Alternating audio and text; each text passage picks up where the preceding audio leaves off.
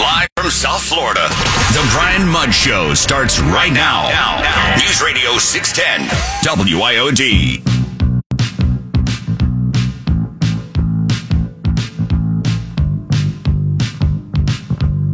COVID is also going to be another big one tonight. He's really going to try to talk about living with this new phase of the virus, and you're going to see that in real time. That chamber, it's expected to be full tonight. It wasn't last year. You're also masks are also optional this year. Today's the first day masks are no longer required at this White House. Yeah, you know that is one of the more amusing points in all this, right? Today, the first day that masks are no longer required at the White House. Why do you think that is? And I will credit was involved in the decision making here, independent of El Presidente, because I'm not really sure he made this decision, other than being informed that, hey, we're doing it. What do you think it is that today of all days, masks are optional? You think it has something to do with optics before the first day of the union address? You, you think it has something to do with the reality with which all, all, almost all of us live in? And look, I, I do not impugn. If you want to wear a mask, I mean, so be it over the weekend. And one of the things that was great about it was first that they were having the festival again. And I love the street art, just amazing talent on display.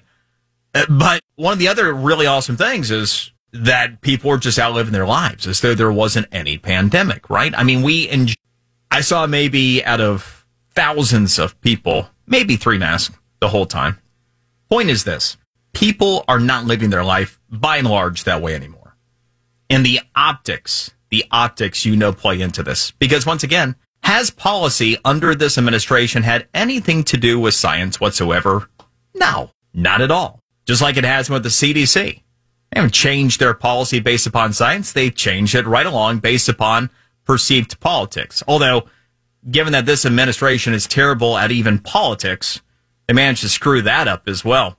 Can't even manage to be politically expedient. But anyway, joining us to talk about this and also want to talk about Democrat defections, the most recent South Florida Democrat Ted Deutch, Paris Dennard from the RNC, joining us once again. Paris, how are you, sir?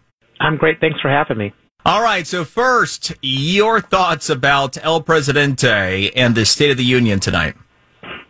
Well, I think the president's State of the Union address is going to be uh, interesting to watch because he has nothing to talk about in terms of uh, successes. He'll try to talk about it, but the rhetoric won't match the reality for everyday Americans um, living under his uh, draconian mandates and horrible policies that have hurt so many uh, people from all walks of life, all over Florida specifically. These policies don't work. And people know that. They feel it. They see it every single day. And so he's going to have to walk a very fine line in not lying, if that's possible, uh, because there aren't any successes. And the American people understand that. They feel it, whether it's the economy, education, uh, national security, domestic security with public safety and defunding of the police, uh, the COVID 19, by every objectionable, uh, objective measure, by every objective measure, Joe Biden has been a failure, and the American people are bearing the brunt of it. Paris, ordinarily, the response by the opposition party is barely paid attention to, except for those that are truly in in you know political trenches. It, it's an afterthought. Nobody talks about it really the next day, except for politicos.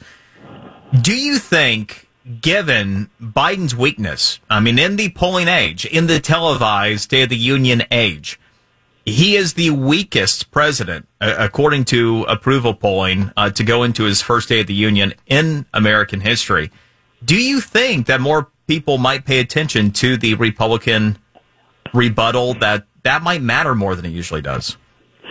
I think there's going to be a lot of um, independents and Democrats are going to be t- paying attention to the Republican rebuttal by uh, Iowa Governor Reynolds because they want to know, they're hungry for uh, options, solutions, choices, and they want to hear the truth. They want to know and and see what Republicans are going to do and what Republicans have done and what Republicans are doing.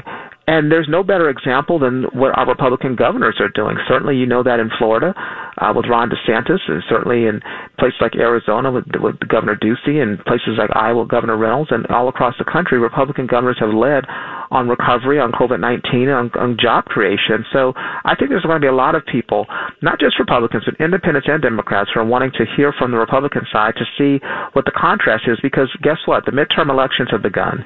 We have Texas primaries uh, that, are, that are coming up tomorrow, and we have uh, issues with um, uh, the, the the the question, I should say, about the midterm elections. People are wanting to see the contrast and know and be more informed as voters. And following up on the point that you were just talking about, including our governor and his success and our state success. Yeah. It, it, struck me as odd, and I'm wondering if you have any insight into this. We just wrapped up with CPAC. I mean, it is, it is clear, it has been clear for quite some time that the two leaders of the Republican Party are Donald Trump and Ron DeSantis. And if, not Trump, why not have DeSantis issue the Republican response? I'm not trying to take anything away from Iowa's governor, but it's clear that he and DeSantis are not in the same conversation nationally. Well, I think that what we have to remember is that the um, the, the presidential election uh, and, and, whoever runs for president is in 2024 and we need to be focused on 2022. And I think that um, by having, I think that the, that the thought would be uh, having someone uh, who is not uh, looked to right now as um, someone running for president. Um, talk about someone who, who, because the story would then become about the presidency and about the upcoming election and that person's candidacy. I think in having Governor Reynolds, uh, a woman, uh, someone who is a Republican governor like DeSantis, but also can, in Women's History Month, can speak to those uh, women directly can speak to those suburban moms, those those those parents out there about the things that have been going on. So I think that the choice uh, was less on a political choice and more so on a choice of messaging to a specific group of people, uh, uh, both on the Republican, Independent, and Democrat side, who are frustrated with what you're seeing happening with our children. Uh, I, I think it's a good pick. Okay, yeah, I mean, I, I get where you're coming from.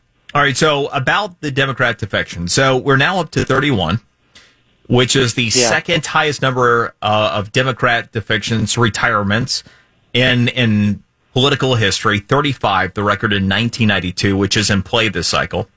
Ted Deutch, South Florida congressman, becoming the latest. What do you make of this?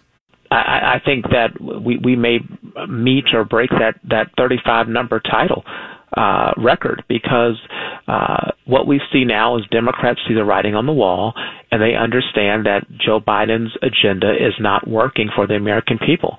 And they have to go back to their constituents and be held accountable and so many of these Democrats are are unwilling to be held accountable by their constituents because it's hard for them to sell what Joe Biden is is is is, is pushing, what Democrats nationally are pushing. Uh, it's the reason why Harriet Holman in South Carolina uh, decided uh, to switch parties uh, to Dorchester County council and said, I'm a black woman, but I'm also someone who do not represent the Democrat Party. They don't represent me and my values. So she's running for reelection as a Republican.